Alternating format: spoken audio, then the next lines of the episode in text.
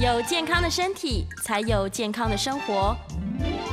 名医扣专业医师线上听诊，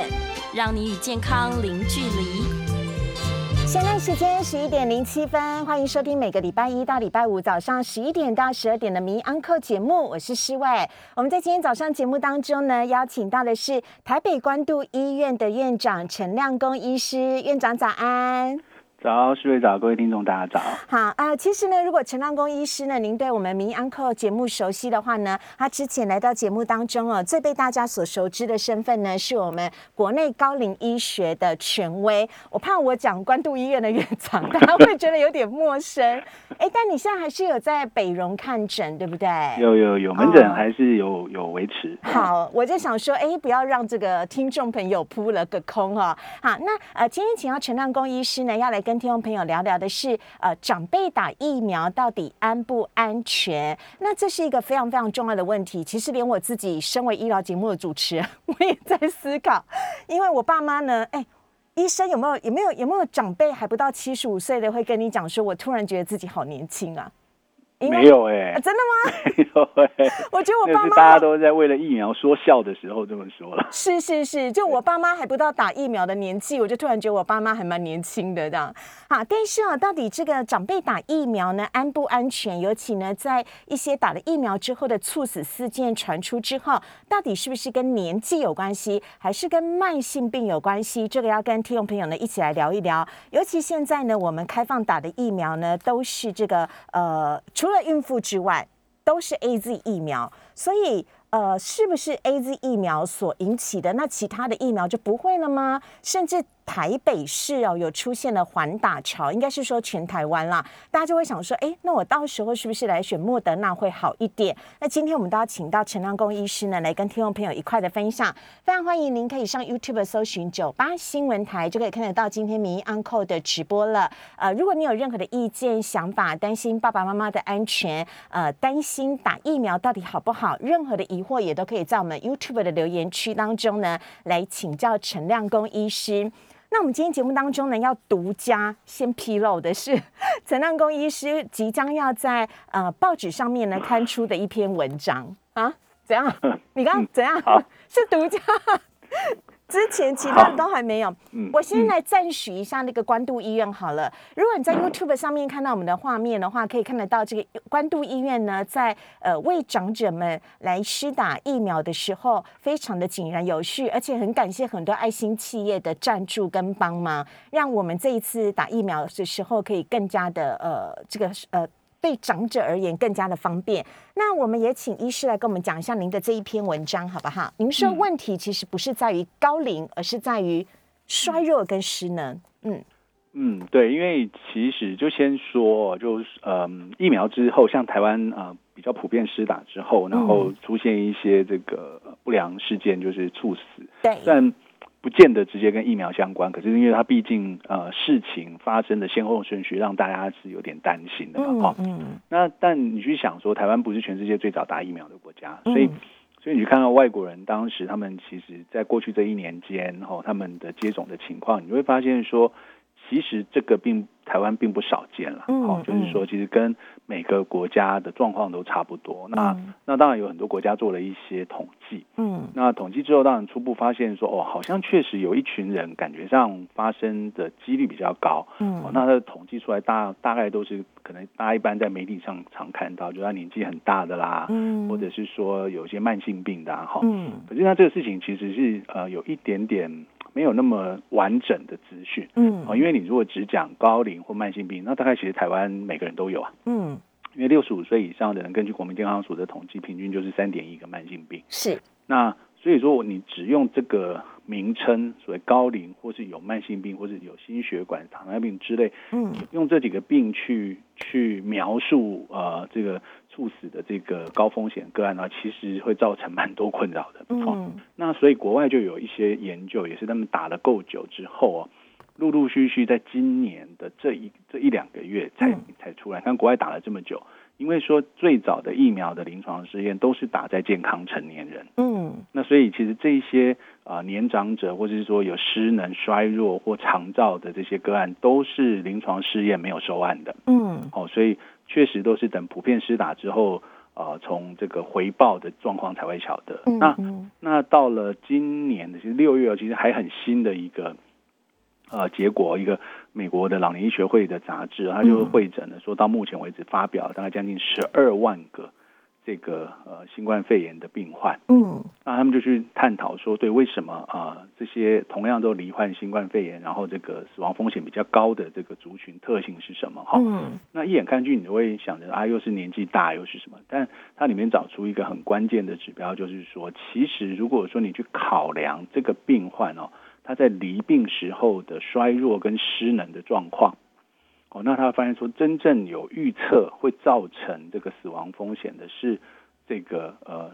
衰弱跟失能的状况，嗯。而不是单纯的年纪或是慢性病。嗯。那我觉得这个其实当然后面这一两个月陆陆续续有相当多的文章，不管从疫苗的接种的不良反应的发生，好、嗯。或者是说呃离病的一些呃预后的表现，或者是说诊断上面有一些特殊表现，其实你会发现它的关键字都是失能跟衰弱。嗯也就是说，我们过去夯不啷当只用高龄或者是多重慢性病去称呼它，其实有一点点呃包的太大了。哦，那是嗯因为有一些研究，它在统计的时候，它根本啊、呃因为如果你不是专门做老人研究的人，你可能不太会去思考衰弱跟失能的影响，你就会呃这个回到传统我们做一般流行病学的分析，从年龄、从性别、从嗯疾病去分组。嗯那你比较出来就是啊，高龄者就是有很多的问题，但其实高龄者所谓的高龄者又分很多很多类型的，嗯，有那种活蹦乱跳的老人家，有这种 啊、呃、很衰弱失能的老人家。是所以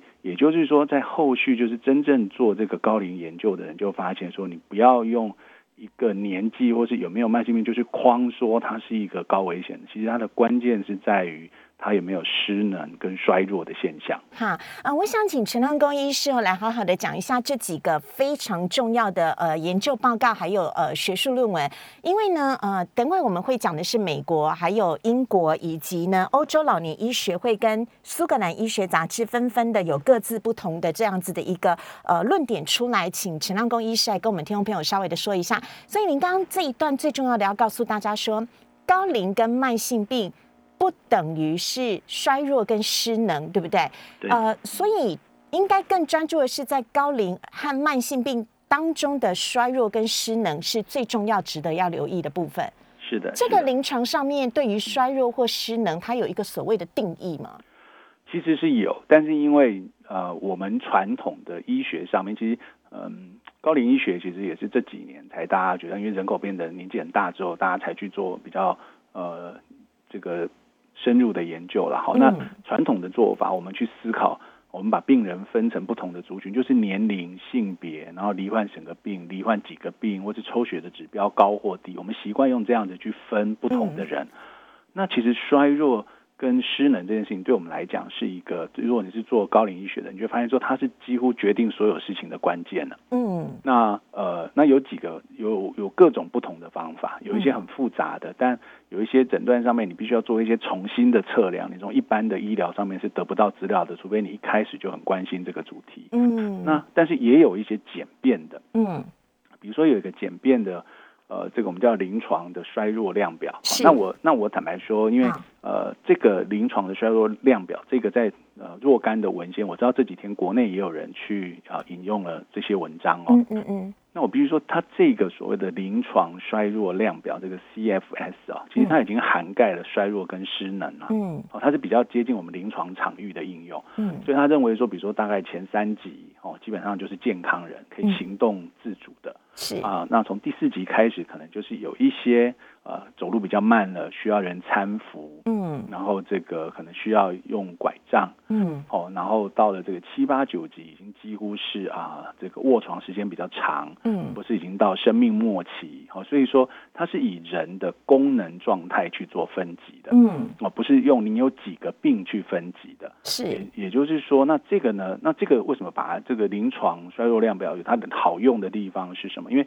如果你不是做高龄医学的，你一一开始病人住院的时候，你就不会收集那些资料，衰弱的评估的资料，你不会有，嗯，所以你永远没有办法去探讨衰弱的影响。但是你如果改用这个临床衰弱量表，你就可以依照病人你一眼看去他刚住院或者他现在的状况，嗯，你就可以有一个直观的感觉，说这个人衰不衰弱，嗯，好，所以这是临床上好用。当然我们做老化的研究，这个就有点粗糙，嗯，但是临床上很好用，嗯，所以简单说，我们把人如果分成三大类，一大类就是基本上他是行动自主。你其实这个你看我们讲这分几类，我们都没有在讲说他身上有几个病哦，嗯。我们都是用功能来做区分，对对对。对，第一大类基本上就是你看它是活蹦乱跳的，哦，那它可能就是都呃，这个去哪里行动自主都不用太让人家担心的。嗯。那第二大类就是说行动上开始有些困难的，哦，开始看起来就走的比较缓慢，需要搀扶，嗯，然后需要撑拐杖，好，那呃到了。第三类的哈，那当然总共分成九级，然后那到第三类就开始，他已经卧床的时间是比较长的了。是，至少第二类他还可以起来行动，哦，在一些辅助之下还可以行动。到第三大类比较严重的失能，就已经是卧床的时间比较长，嗯，甚至于是已经到了生命末期，哦，因为其他的各种因素，嗯，所以我们可以一眼用大致上这种感觉去区分，嗯，那如果说不管你有几个病，今天你如果是八十五岁，可是你。呃，可能也高血压、糖尿病，可是你就是活蹦乱跳的，基本上我们就不太认为你是衰弱，你是属于那个第一类型的，其实不不算衰弱的人。是，好，那即便你是七十五岁，可能没什么病，可是。啊，你就是行动很缓慢，然后可能过去因为受伤或什么，其实你的行动能力获到影响，其实就会归到这里。所以我们是以功能去分类，不是以年龄或者几个疾病去做分类。嗯，所以啊，陈亮公医师，我可以这么说吗？就是呃，我们接下来可以跟大家分享一下几个医学期刊它重要的一个论点呢。但是其实是不是大概您等会要告诉我们的，就是如果说当这个长辈。他的年龄不代表一切，因为可能有人活得越久，年纪越大，但是他依旧把自己的身体保养的很好，精神很好，行动自如，也可以呢自行的呃料理生活起居。但有人可能搞不到不到六十岁就没有办法了。那相对来讲，其实用他临床上面的衰弱跟失能的程度来区分。是不是越衰弱越失能的人，他相对来讲危险性高呢？嗯嗯嗯，是的，就是说，呃，撇开是是不是这个疫苗，就是这个衰弱跟失能的人呢，嗯，他在临床上不管接受什么样的治疗，嗯，哦，吃了什么药或接受什么手术，他的愈后就是比较不好，嗯，因为通常这个状态就表示说你身体的这个整体的功能或者说反应。呃，对于面对这个疾病的压力或者任何的事件，你的这个耐受性是比较不足的。嗯，哦，那这个这个现象对我们来讲，对做高龄犬就很普遍，就是不管说。不管先不管说这个疫苗是不是有它特殊性的风险，嗯，哦，那任何一个人只要他是进入这个衰弱跟失能的状态，他做任何一项的介入，本来就是风险比较高哦。所以说，像有的时候大家会讲到说啊，那这个他还要不要手术啊？或者说有些事情有些治疗的处置啊，比如说啊，这个得了癌症之后要不要再化疗？嗯，其实有的时候你会发现说，我们的考量不是只用年龄，包括它的功能，嗯，哦，其实你心里会有一个判断，你觉得说，哎，这个。家里的长辈其实平常就已经很虚弱了哈，你说这个化疗他怎么受得了呢？嗯，哦，其实那个概念就是衰弱的概念，嗯，只是说我们在医学上我们做研究，我们要用一个操作型的定义，明确的去讲，嗯，可是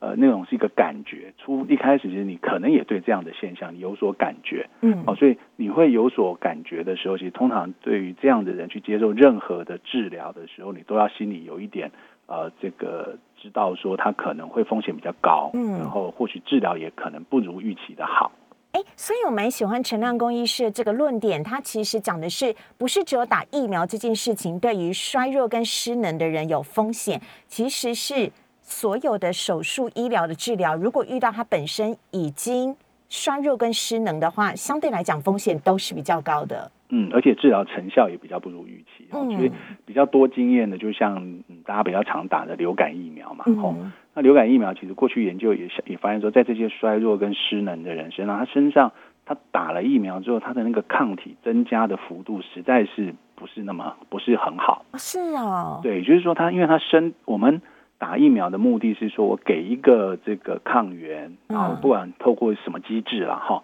然后就是要诱发你身体对它的免疫力嘛。嗯。但如果你是一个很衰弱、失能、营养不良的人，你根本没有办法对这个事情产生足够的免疫力。嗯，那这这个情况就可以推估到说，他今天打疫苗是如此，他今天感冒也会比较严重。嗯，他今天任何一个感染者，因为他本身的免疫功能就下降了。嗯，所以说这个这个像呃，以即便是我们很常见每年都在宣导的流感疫苗。你也会发现说，即便其实过去都很多研究打在呃这一群呃这个衰弱或失能的长辈身上，它的效果就没有那么好。嗯，那反过来说，其实它不良反应的几率也高。嗯，哦，因为那整个身体状况的影响。啊，当然我们没有办法，就是确切的了解到，呃，在发生了疫苗猝死事件之后的这一些呃长辈们，他们确实的一个身体状况是什么。但我们只能看到临床上面一个比较粗浅、最好分类的方法，一个就是年龄，一个就是他有没有慢性病，因为这个是最好分类的嘛。但医医生所讲的这个是否有失能啊，是否衰弱，这个其实都还是要看到他生前的活动状况，医师才能够去做出一个评比。可是啊，医师这边的话，我们。都会想请教您哦。如果就您做的这个结论，其实是看他本身到底有没有失呃衰弱，有没有失能相关的话，那是不是只要我们家的长辈还具有行动能力，可以到处活动自如，他打疫苗就可以表示是绝对的安全哦？嗯。这世界上没有什么事情是百分之百的嘛，哈，所以我只能跟你讲说，呃，他们发生，就我们刚刚讲把人分成那三大类，好了哈，一个是活蹦乱跳的，一个是有一点行动上需要帮助的，嗯，第三类是其实卧床时间比较长了，对，好，我们把这三类的，我们去看他接受啊这个疫苗接种的风险，就发生不良事件的风险，当然是越后面的越高，嗯，那最前面的可能不会是零，但。但是就是它的整体风险，或者相对在所有的老人家来讲是风险最低的一群，嗯，但也不会是零就是了，因为什么事情都不会是百分之百嘛。但你一定会遇到有家属问你，好，那我们从后面问上来哈。如果说这，因为我觉得现在政府很贴心哦，有很多的长照机构也会去打疫苗啊。但如果我家的长辈已经在长照机构里面，他就是卧床了，甚至是卧床在家，然后有外佣的照顾这样子，那这样的一个长辈，我还需要让他打疫苗吗？会不会会不会不要打疫苗，他的寿命还比较长？呃，这一题在台湾变得稍微复杂，嗯，因为我们现在疫苗是不够的，所以政府第一步开放的就是八十五岁以上的，对不对？对。那这一群人其实他失能跟衰弱几率本来就很高，所以政府你看一开始接种大规模接种的时候，都把大家吓到，因为其实他挑了那一群，理论上没错是。这个离病之后死亡风险最高的，嗯，但是也倒过来说是对疫苗的反应可能最强的人，嗯，好，那呃理论上我们现在就理论先不讲说疫苗的多寡或者取得的那个事情哈，好，理论上呢，在国外其实都有明确建议，这是之前呃也是六月吧，哈佛大学也有一个研究，就是说，如果你针对的是长照机构的住民，嗯，这些卧床时间比较长的住民。最重要，假设你疫苗有限，你要去施打，你最重要要优先施打的是他的照顾者。嗯，照顾者对，好，因为卧床的长辈其实他没有什么活动力，他的他受到感染的几率一定是这个周遭会移动跑来跑去的人传给他的。嗯，那所以呢？这个哈佛大学这个研究，也就是说，其实如果你去思考整个防疫作为哦，当然这些清洁啊、消毒啊、动线管制、这个量体温、戴口罩都很重要。嗯，但如果讲疫苗的话，应该打在他的照顾者的身上是比较好的。哦，那因为在台湾，因为可能疫苗取得的有些困难度或者时间啊、先后顺序，再加上说我们有很多的这个照顾者是这个啊，义工、外籍义工的看护是。那现在目前就是，如果以台湾自己的疫苗都还不足够的情况下，也很难直接给到这个外籍的义工看护，所以这是一些政府在做资源分配上决策的困难点啦。嗯，哦，那只能说就学术上来讲，因为美国人的研究 也没有所谓外籍的议题啊，就是说，嗯，我们就只讲说，但其实这个事情在以前流感疫苗就已经知道了，是是，就是说，其实最关键的这些防疫作为，这些动线消毒、口罩。洗手都要，嗯，但如果只今天只论疫苗该打在谁身上的话，照顾者打在照顾者的重要性可能高过于打在这些失能卧床的长辈身上来的高一些。哇，我觉得呃陈亮公益师这个论点真的是很值得让呃政府跟相关单位来做一个参考。不过就像刚刚医师所讲的，因为我们的疫苗的量还不够，所以在量不够之上，你要考量到的一些的先后顺序上面就会有更多的呃不同的呃思考点了。那对于其他，比如说还能够靠着轮椅、拐杖。甚至是还算能够自主照顾自己生活的老人家，他们应该要打吗？我都会建议打。如果说你问我，我就会说，对，风险是在的哦。就是当然，就像你吃任何一个药物，接受哪一个治疗，其实它都有风险。嗯。但是如果衡量现在整个台湾台湾的状况跟这个病毒的高传染力。哦，以及在高龄者这些年纪很大的人的这个死亡率也高的情况之下，嗯，那以眼前所收集到的各种数据来看，固然有一些数字让我们不是很放心，但是整体看起来都还是利大于弊的，嗯嗯，所以这个还是无论如何，所以对我来讲，如果来问我的人，我都是会说啊，除非那个状况很特殊了，哈，对，那否则的话，我就是呃能打就去打，嗯，然后什么品牌都打，什么 品不用挑。对，因为台湾如果说我们今天是呃，就像你平常说高血压，我去看病的时候，我有这么多种药物可以选，我当然可以选一个呃最适合我的，嗯，好，然后去选择一个呃我认为我吃起来对我的结果最好的药。可是疫苗这件事情，而且这是一个公共卫生的危险的事件，因为突发性，然后大家都没有太多的武器的情况之下。呃，任何疫苗固然有你担心的层面，但以目前为止看起来都是好处大于坏处的。嗯，所以所以要问我的话，我的答案都相对单纯，就是除非有什么明确的禁忌，那否则打都比不打好。那当然风险都有，可是本来什么事情就都一定有风险，你要去衡量整体的呃不打的可能遇到的问题，可能来的更重要一点。那卧床者如果呃照顾者还不能够打的话，卧床者你会建议要打吗？这个就比较 tricky。好，那我们这个这个先留在后面一点再讲好了，因为这一段剩一分半要进广告。医生，我先请你快速给我一个结论，然后我们等会再告诉大家为什么。那如果比如说是像我爸爸这样子，比如说已经七十几岁了，自己行动自如，但有高血压或者是糖尿病。或者是高血脂，但是都有吃药，也控制的很好，不错的话，这样子有明确慢性病的高龄长者，但活动自如者，也是要打吗？我会建议打，那也是不要挑品牌。哎，对我这样问我的话，我都是建议打，有有就先打，因为晚一天可能就有一天的风险嘛。嗯，对。但我爸妈都会告诉我说：“啊，我打出来，对呀，那么出去啦。”啊，但是你也登去看伊。哎，没有，哎，我开玩笑我这不孝女，我从过年后就没有回家了。而且我我我只要周末一出门，我有无限的愧疚感在内心里面。我看到很多人去日月潭，我看到很多人去那个逛百货公司，但我没办法，我有那个很深的罪恶感，是我一出门我就会觉得我好像是违反规定的那个人这样子。是啦，理论上说，当然说啊，我对疫苗我有我有担心哈，或者说我觉得我就是虽然风险。不高，可是我就觉得啊，因为其实坦白讲，我们在这里讲风险，讲什么背景值啊，我觉得这个对民众来讲是有点比较不接地气啦。因为我们就公共卫生来讲，我可以说有百分之五、百分之十，但对民众来讲，发生的就是百分之百，没发生就是零。对民众来讲，先进广告，先进广告，等会回来，不要挂哦。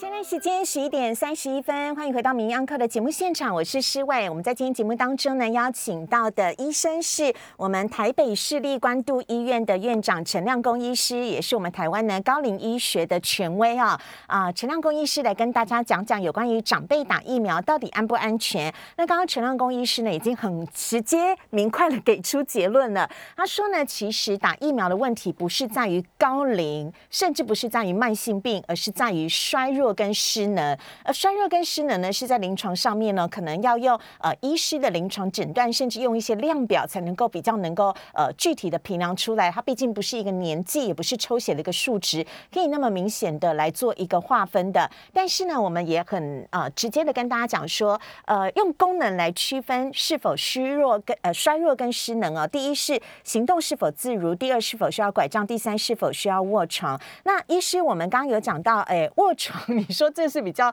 比较需要再讨论的，这我们等会再再讲好了。我想蛮多数的人应该是属于第一类，也就是我刚刚讲到的，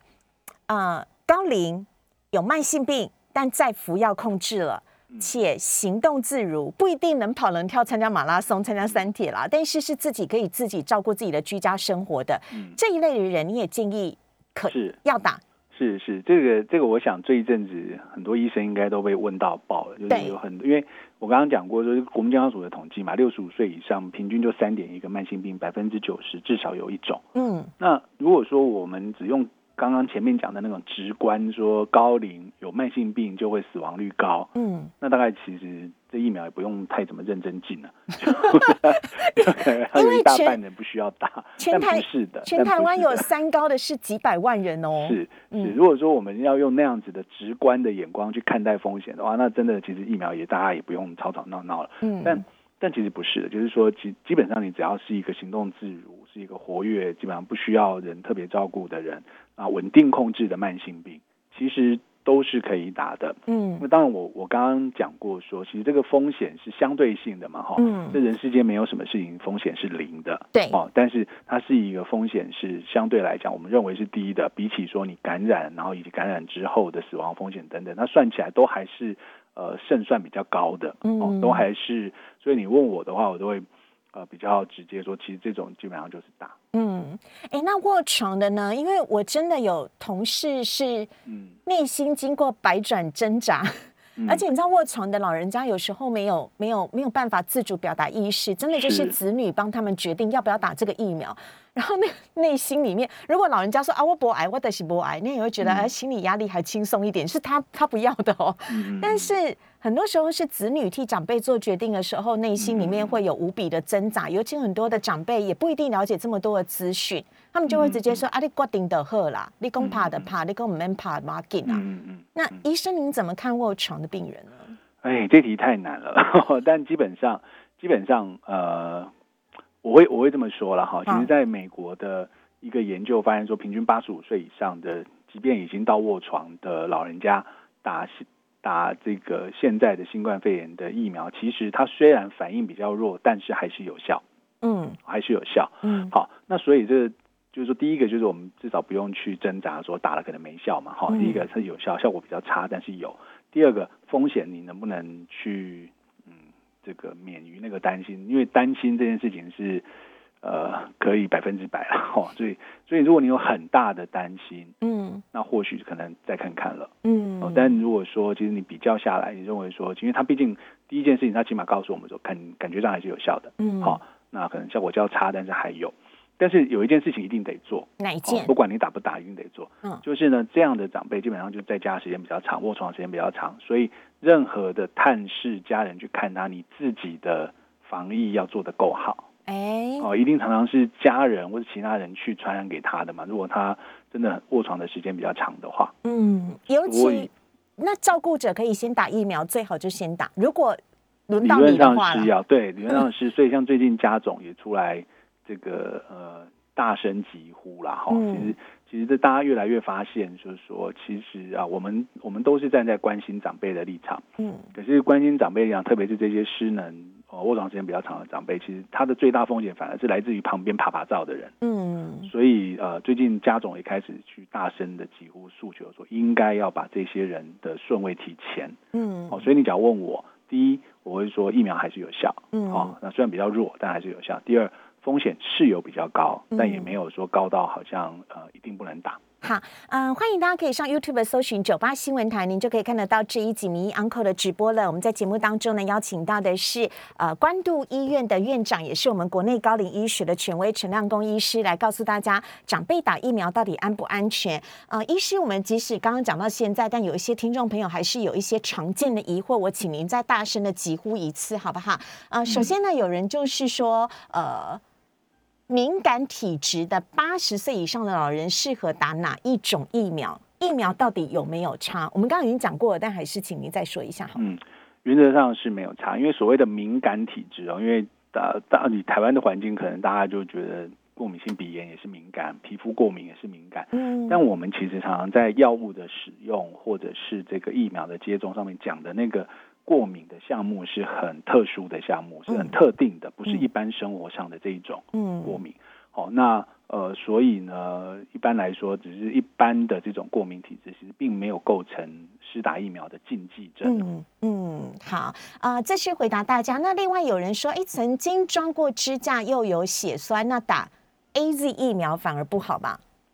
这个目前没有明确的说是比较不好。哦，那而且最近心脏科医学会都有。出来讲说，哎，不要因为这样就不打，然后啊，你的这些抗血小板、抗血栓的药物也不用，因为要打疫苗就要停止等等。嗯，哦，所以也就是说，其实这个状态跟是不是一定啊打了之后就会造成呃血栓的问题，这这个目前的关联性是没有那么强的。嗯，啊，还有听众问说，他的妈妈巴金森氏症八年，目前每三小时吃药一次，行动缓慢，但是应该是写可以自主啦。请问可不可以打疫苗呢？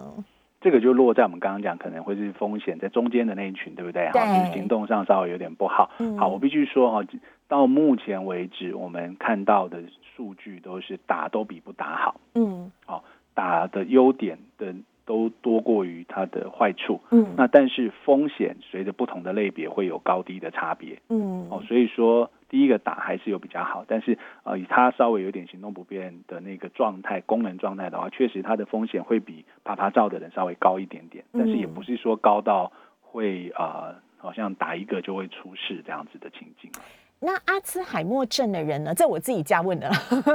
阿兹海默症，比如说有一些已经是失智、失能，是需要有人来照顾，免得他会啪啪照的那一种。是那呃失智症，因为好，我们讲的这个失能跟失跟衰弱，在过去的研究讲的都是身体活动的能力。对对。哦，那呃失智症如果说他在稍微比较早期，还是属于行动自如的话，倒没有明确说一定是啊不可以的。嗯。哦，但是一样，我们就回到用身体的功能的表现去做评估。如果他已经进到比较中重度，嗯，哦，那确实是。一样，就是跟刚刚都一样，就是风险会比较高，嗯，但也不是说高到说打一定就会发生什么事这样。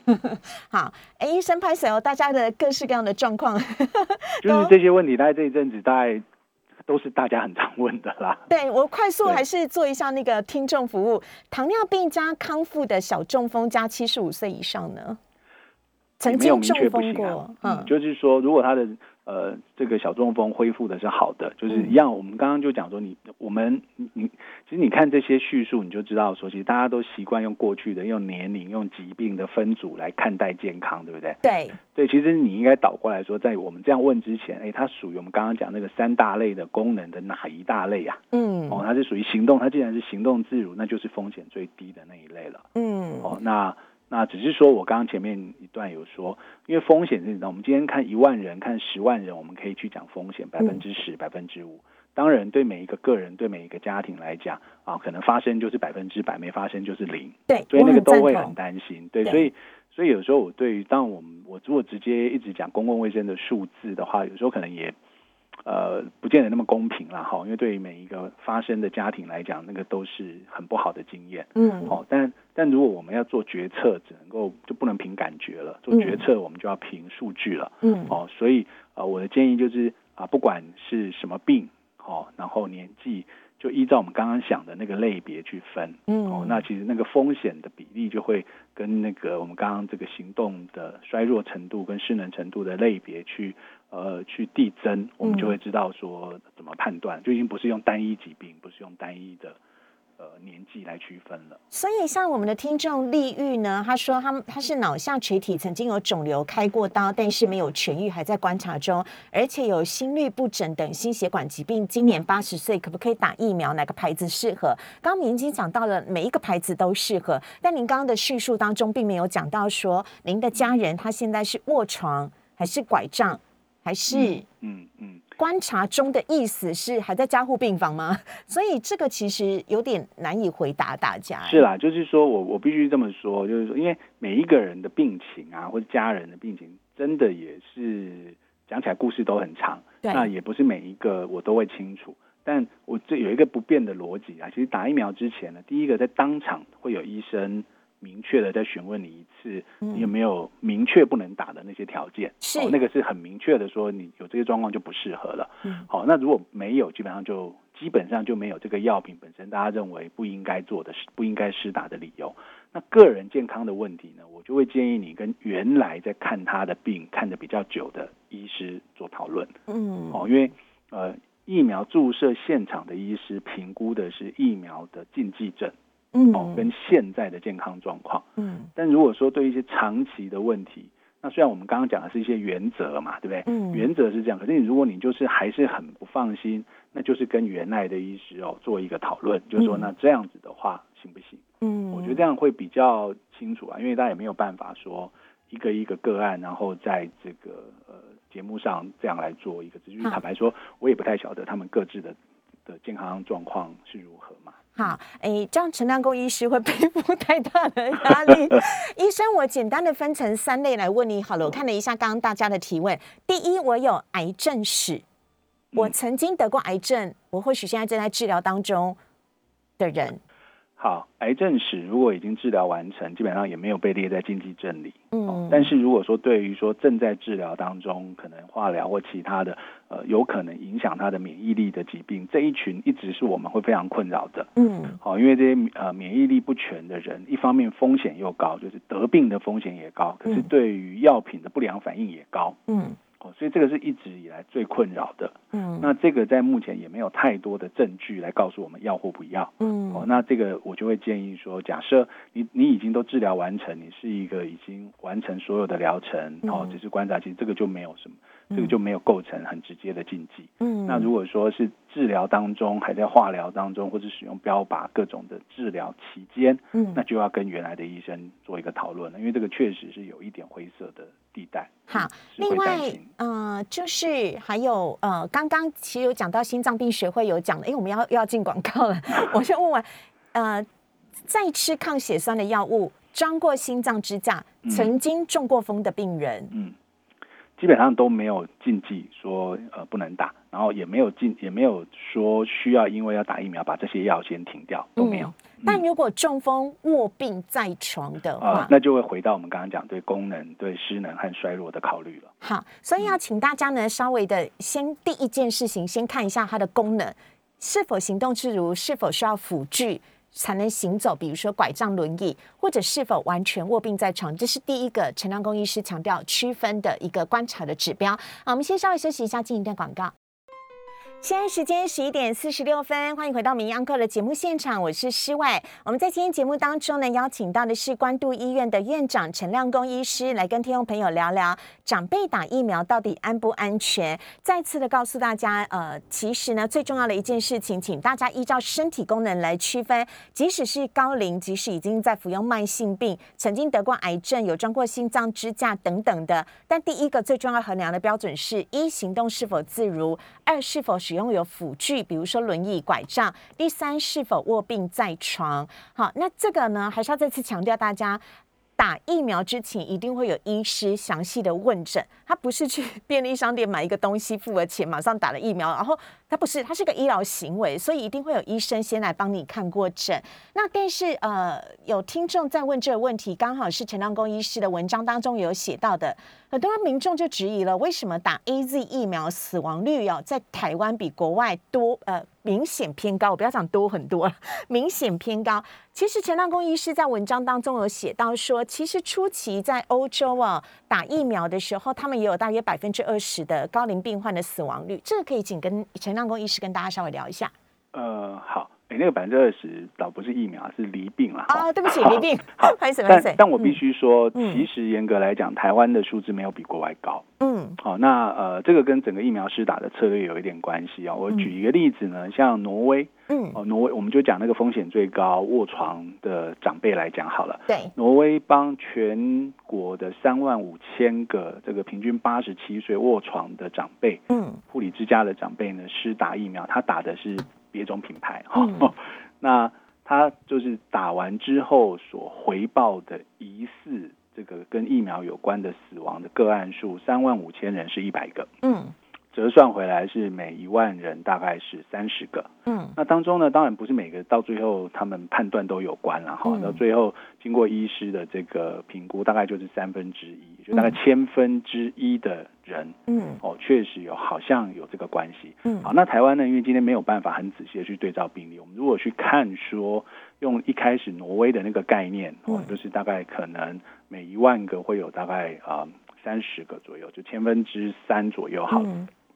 如果千分之三来看的话，我们现在打了几十万剂下去，其实我们的人数应该不是只有一百多个。嗯，好，也就是说哈，啊，而且我们一开始为什么给大家的感受这么直接？因为我们一开始政府开放打的是八十五岁，嗯，就是那一群可能就是最衰弱、最失能的那一群人，嗯，所以你会觉得很那等到你看他最近年纪一直在慢慢往下修，打的人越来越年轻的时候，你会发现其实这样的事情就越听越少了，嗯。所以这跟呃，如果说你们看我们看整个欧洲的那个结果，他们是打了全民都打过，打了很高一个比例之后来论断会比较准，因为我们现在台湾才在从最高龄慢慢的往下，嗯，去打相对比较健康的人吧。我们是先挑了风险最高的人打，嗯嗯，哦，那那这个我是觉得可能要再再过一段时间来看。如果就单纯看眼前的数字，其实我没有觉得我们的数字比欧美来的高，而且我必须要强调，欧美在欧洲有很。跟美国啦有很多的研究，它不是打 A Z 的，嗯，那数字也都差不多。哎，这这句话可以跟大家再再重复一次吗？行，就是就是很重要很重要。对，因为这个都不是临床试验，就是很多国家都是购买之后普遍施打的嘛，哈。那我们就会发，因为台湾先前只有 A Z，所以我们看着 A Z 的这个数字在讲。但其实国外有很多，我刚刚讲像包括挪威啊，或者其他国家，他们打的那个结果的那个数字，有很多都不是 A Z 这个品牌，是别的大厂的品牌打完之后的数字，跟我们现在想的事情是差不多的。嗯，所以也就是说，或许是这个疫苗，因为。我们过去讲一个新药开发，其实从一开始做到最后稳定的上市，可能或许要二十年吧。嗯，那现在这个疫苗是很短的一两年之内做出来，可能或许它就是在开发的过程当中，就是会有它一定的风险。嗯，但因为整个公共卫生的危机太大了，你不可能等说再花个二十年，等它都开发到最呃成熟、最稳定，做了各种临床试验之后才来。做试打嘛，所以呃，整体来讲，这个风险还是存在。不过，就目前大多数国家，这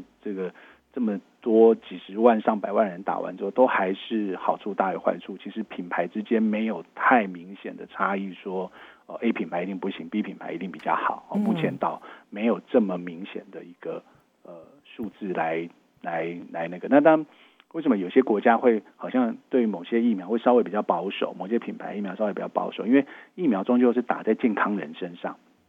不像生病，我们生病吃药，我们可以接受说治接受治疗有一个风险。那因为打在健康人身上，只要有一点点风险，大家都希望尽量降低嘛。嗯嗯。哦，如果说我们有很多的选择，我们当然可以去做这样的选择。可是有的时候公共卫生危机很大的时候。那又是另外一种权衡的基础啦，哦，所以也没有办法一直看着说，其实我们应该用什么会是最好，用什么的，但结论就是打了就是最好的吧。但一定有很多人像我们的听众会因一样在我们的 YouTube 上面很留言，直接就问医生说：“那国产疫苗安全有效吗？”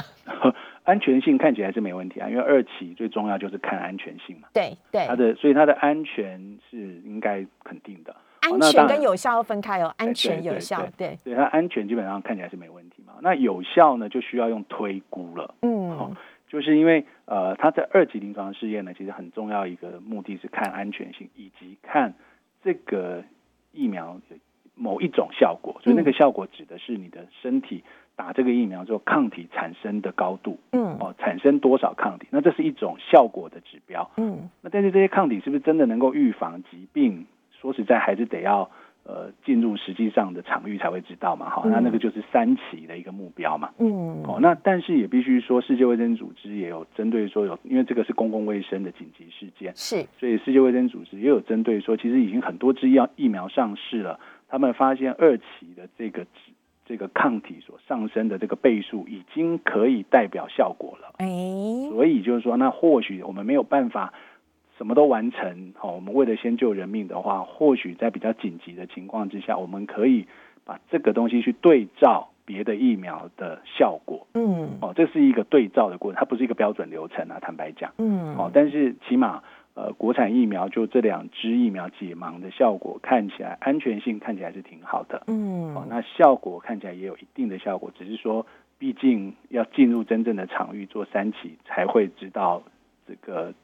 这个真正预防的成效到哪里了。所以，如果未来我们的国产疫苗拿到了嗯紧急授权可以使用的话，嗯医生、病人 来问你，你会建议他可以打吗？我也会啊，我都跟我很多朋友说，你大概就是排到国产的吧。就 就我们差不多这个年纪的人，轻哎，对对对，我说你在排过，但是但是至少你看起来它呃安全咯，哦，然后效果是有一定的效果，只是说它转换成实实际上场域的预防能力，我们没有办法百分之百确认啦。嗯哦，但是为了要呃尽速解决这个呃这个突发的公共卫生的危机，嗯，那或许这也是一项选择啦。所以在各种选择当中，它也是一项选择。嗯，所以轮到国产疫苗的时候，你也鼓励大家不用犹豫。我都是这样跟我朋友说啦，我可能嗯没办法做公开呼吁，哈、嗯这会有太多人 会有不同的意见。嗯但是我的朋友来问我，我就是说啊，你就是轮到这个、啊，你就去打吧。啊，哎，但我觉得现在这个月跟下个月情形会怎么样都很难说，所以大家不用先有那么嗯多的一些的、呃预设立场，我觉得很重要。医生，我快速再问一下，我刚刚少问了一个族群，就是如果有过敏免疫风湿系统疾病的这些人呢？好，这个也是另外一类。我们刚刚在讲说癌症，我们通常打这种疫苗啊，病毒的疫苗，各种的，不管是这个，不管是呃新冠还是流感，或者是那个带状疱疹疫苗，嗯癌症患者跟这个免疫功能不全的人，都是我们最困难的一一个族群。嗯他就是免疫力不好，容易感染，可是又偏偏免疫力不好，容易有反应。嗯好、